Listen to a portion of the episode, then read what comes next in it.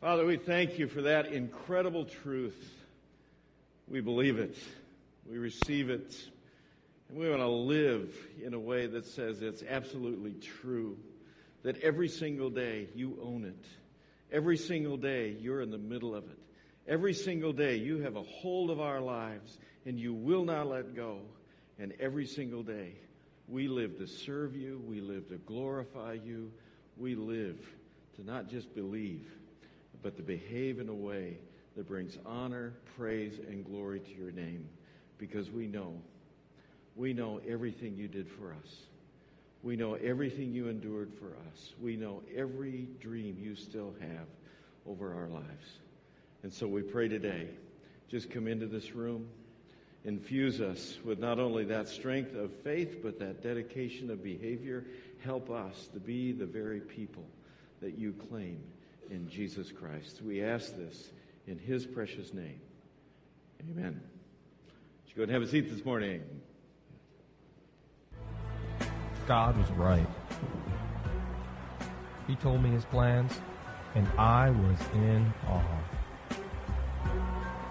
I couldn't wait to tell the people they had nothing to worry about. God's in control. I just have to help them see it.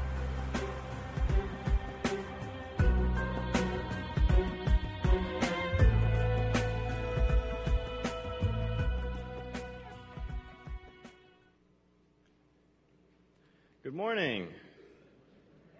So we are wrapping up our sermon series on Habakkuk. And uh, Habakkuk is a small book. It's, it's, it's, it's a minor prophet, is what it's called.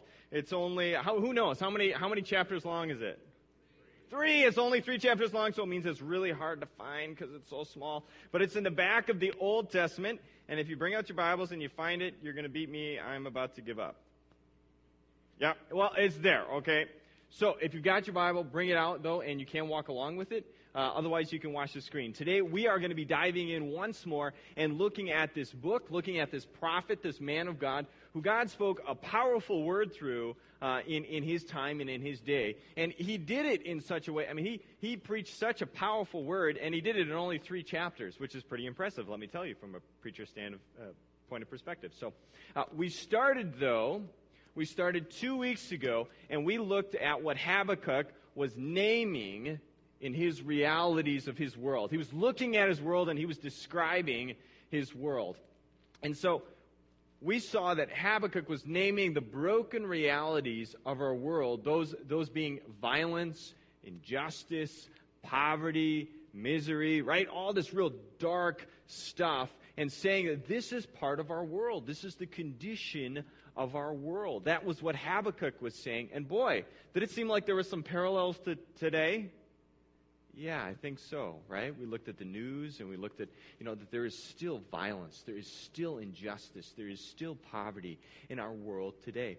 And yet Habakkuk received and prophesied a promise of God's future, God's promised future. And so that was the beginning of our study is that though there is a broken reality, God promises a future where there will be wholeness and healing and hope, right? And so that was our first week. But last week we said, you know what? We are, we are stuck in this really awkward spot. We're caught waiting. We, we, we are caught between the brokenness of the present and the promise of God's future. But by nature, because it's future, means it's not in the present, right? So we've got to figure out how to live as we wait for God's future. And when we do that, there's a real tension. We're kind of pulled in different directions. Particularly, the present is really heavy with despair, right? That's, that's the fear, that's the temptation to be swallowed up to look at our world and be swallowed up and say, there's no hope, there's, it's just too broken, this isn't going to go anywhere, and to be swallowed up by despair. Or, or we can respond by grabbing a hold of God, His hand, His promise, His person, and holding on to God with everything that we've got, almost in defiance to despair, and saying, Despair, you can't have me. My God and my, my God's future has got a hold of me. And that's what we do in this waiting time. in the midst of all this, we, we actually traveled through all three chapters. We traveled through all three chapters. But I wanted to return to one particular verse that, that, that, we almost read past. It was, it was powerful in the moment, but I want to return to it and unpack it further because I really believe there's a whole lot more to be said about this one particular verse. It's in chapter 2, verse 4. It's a really profound theological statement. Here it is, chapter 2, verse 4. This is God speaking. He says, Look at the proud. They trust in themselves, and their lives are crooked. Their lives are messed up. Their lives are, right? But, but the righteous will live by. Does anyone remember how it finishes? Faith, faithfulness, right? The righteous will live by. Here's the Hebrew word, hemunah. Hem, hemuana. I used to know how to say that. I can't say it anymore. But what it means is faith and faithfulness. In Hebrew, the word can be translated as either the righteous will live by faith or the righteous will live by faithfulness. And that's actually fascinating. I think Habakkuk knew what he was doing here. By using this particular word, Habakkuk is capturing that, that, that, that the righteous will live by faith. That, that, that life in its fullest and most life that can be lived to the best that it can be is, is done with faith, according to faith, and yet it can also be translated as according to faithfulness.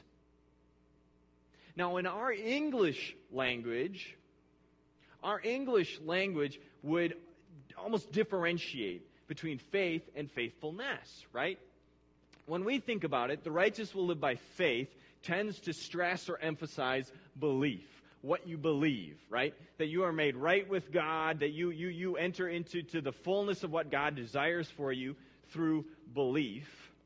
And yet, our English language would also translate this as the righteous will live by faithfulness to God faithfulness, living in such a way that honors Him and glorifies Him and points to Him, right?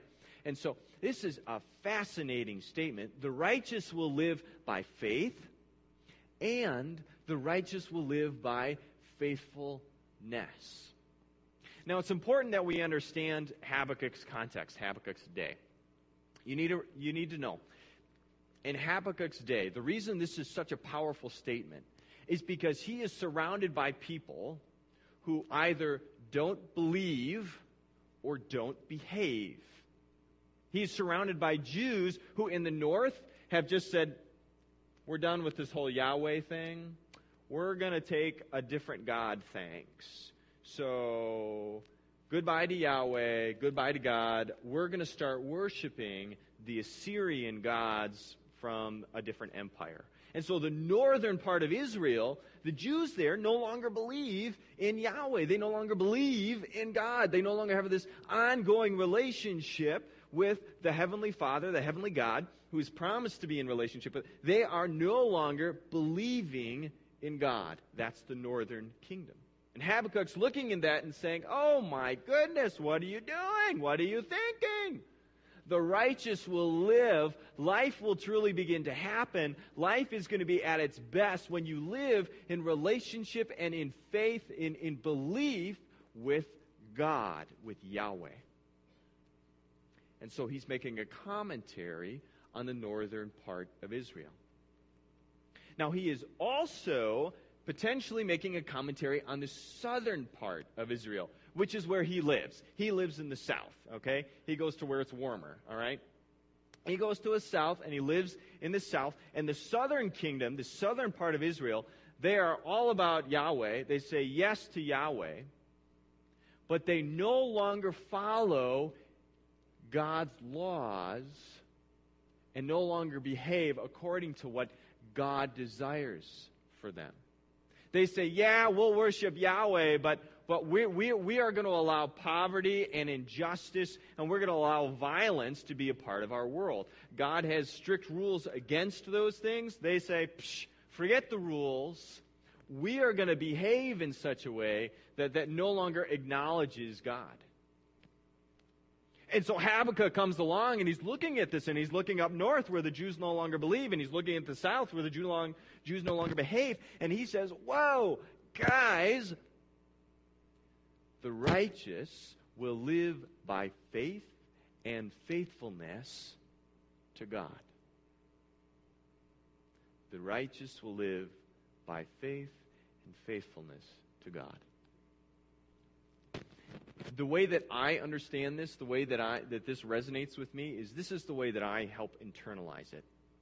Life is lived best. Life is at its fullest. Life is most complete and most whole when both belief and behavior are based on God. Life is lived best it doesn't mean that there aren't going to be trials. It doesn't mean that there's not going to be struggles. It doesn't mean that there's going to, that all the brokenness is fixed. No, we talked about that. But life is at its best when we both believe and behave according to and based on God.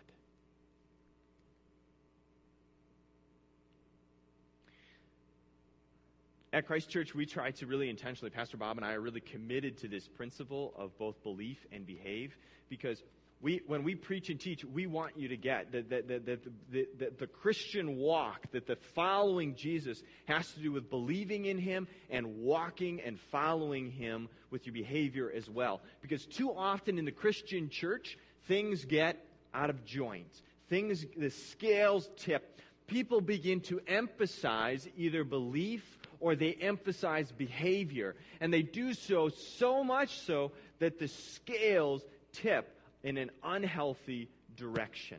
And life gets out of joint and out of balance, and, and, it, and it begins to invite further destruction and pain and problems into your life.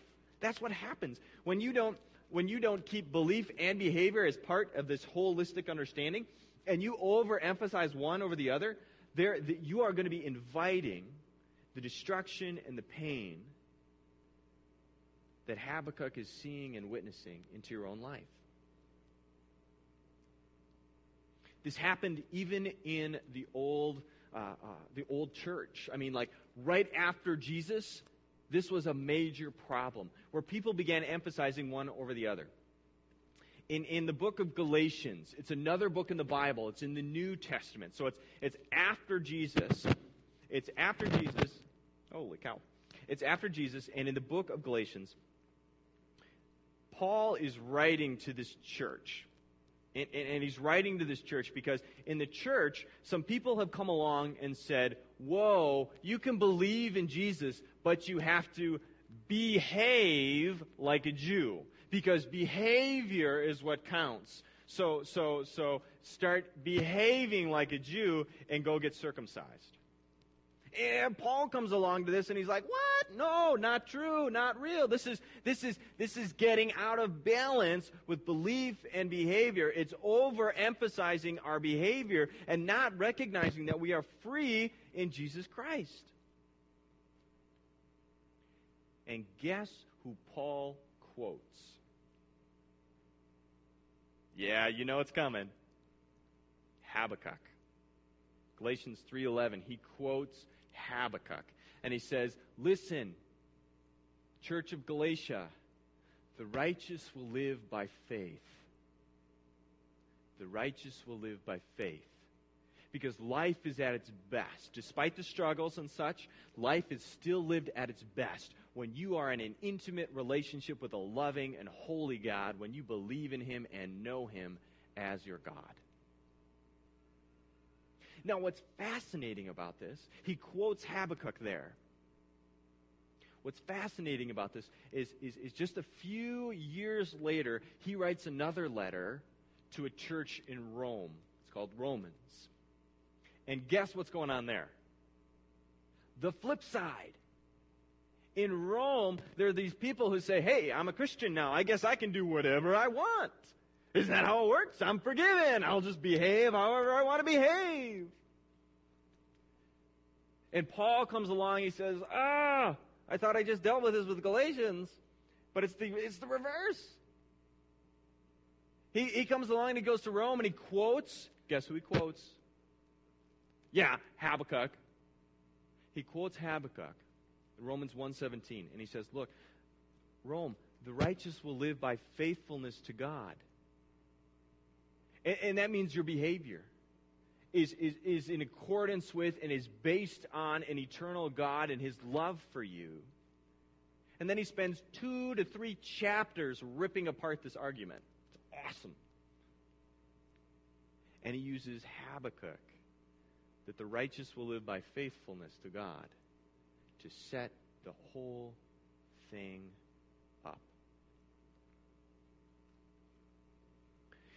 Habakkuk tries to capture and tries to point out that life is always lived best.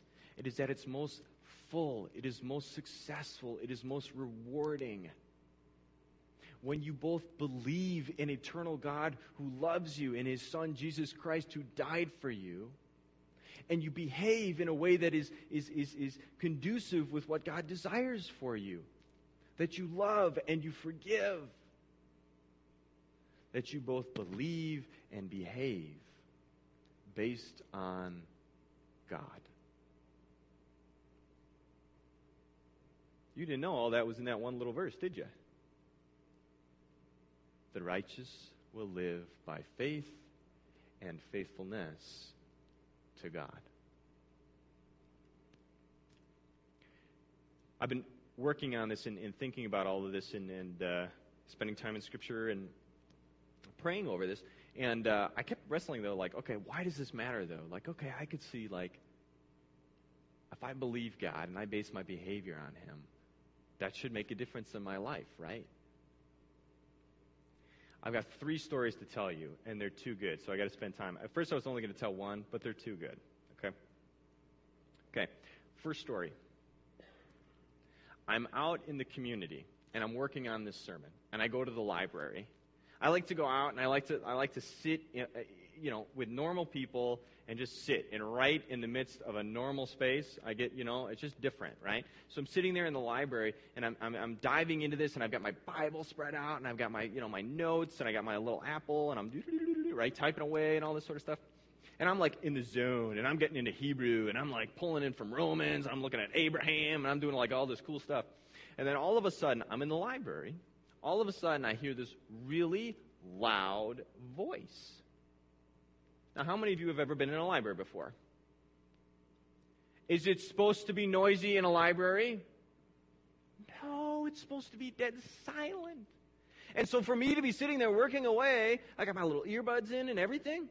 I hear this really loud, harsh voice. And I look up because I'm so startled. I look up. There's no one in the library except for me at my little table. And then right in front of my table, these two ladies had come and sat down. There's nobody else in the whole library except for me and these two ladies who had sat down. And they're sitting across from one another. And the first lady who's sitting down, she has her back to me, is uh, uh, mature age. She's probably in her 80s, I'd have to guess. She's probably in her 80s. And uh, uh, we'll call her Grandma. Okay? So Grandma is there. Across from her is her daughter. We'll call her Mom. Because they are both talking about the granddaughter. So you have grandma and mom who are both talking about a granddaughter who's not physically present, okay? Just to set the stage for you.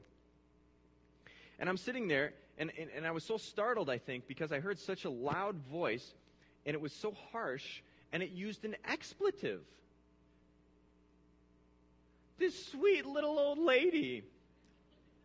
I had no idea. I'm not comfortable saying it here. but she said something really harsh and mean. And I looked up and I'm like, whoa, right? And, and, and I began to, to I, couldn't, I couldn't help it. I'm sorry. I wasn't eavesdropping. There's no noise in the library, right? So I can't help but not hear what's going on here. And so I began to listen to these two women as they went back and forth, fighting over the granddaughter. The elderly lady, she grandma, she was very harsh, if I had to describe her. Harsh in her tone. She used language that I would not be comfortable using. Uh, mean. She was mean. to her own daughter, she was genuinely mean.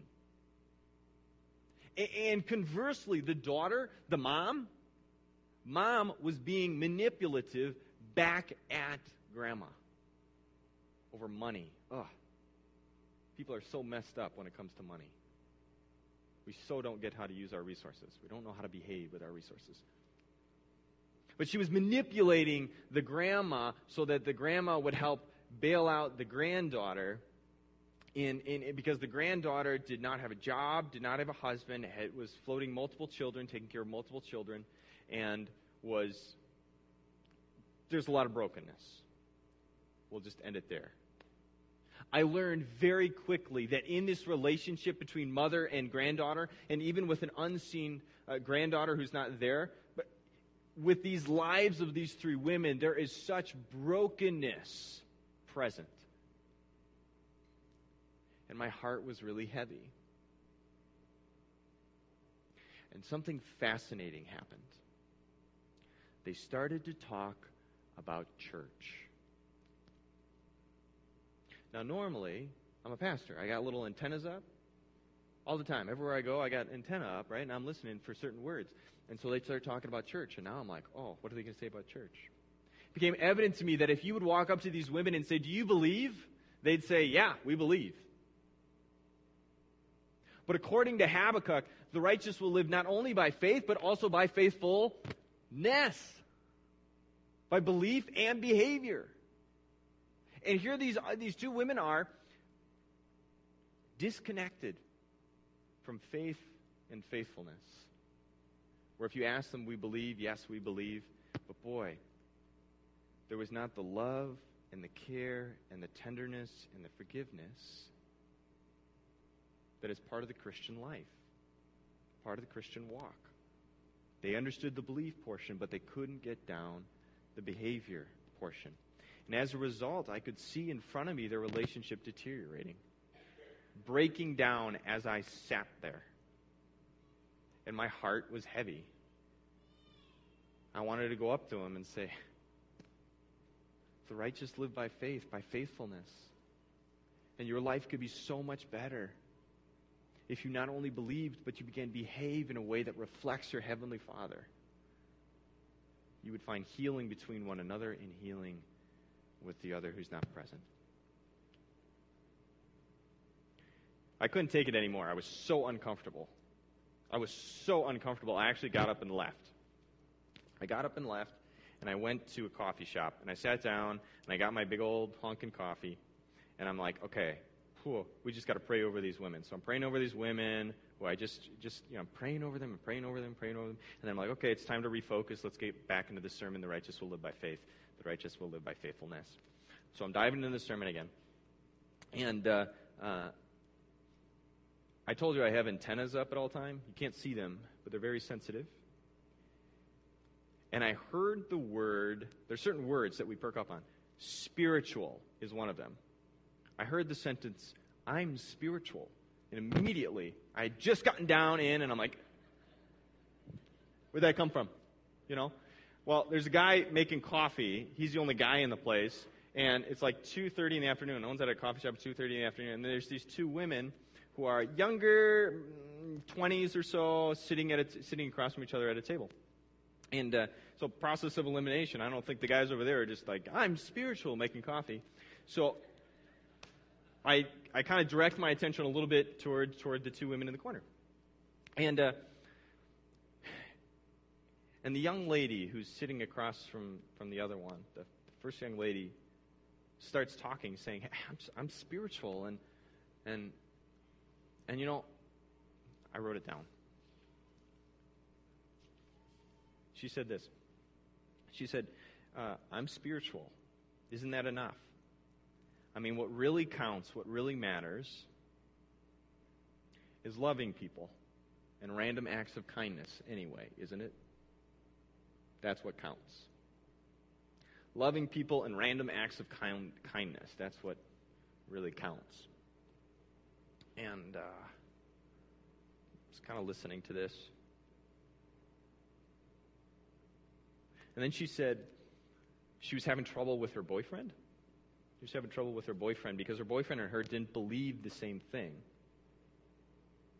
And she was saying, I'm spiritual, and, I, and you know what really matters, though, is that I love people. Isn't that enough for him? Isn't that, isn't that enough for him? Why doesn't he love me back the way that he should? How come when I'm with him, I don't feel joy and I don't feel, feel happiness? And, and how come I don't feel like a whole person? And I wanted to stand up and I wanted to shout out, Habakkuk! The reason is because you're chasing after a guy for, some, for a relationship that belongs with a heavenly father, and you can't get from another person what you're trying to get from him. He won't be able to give you.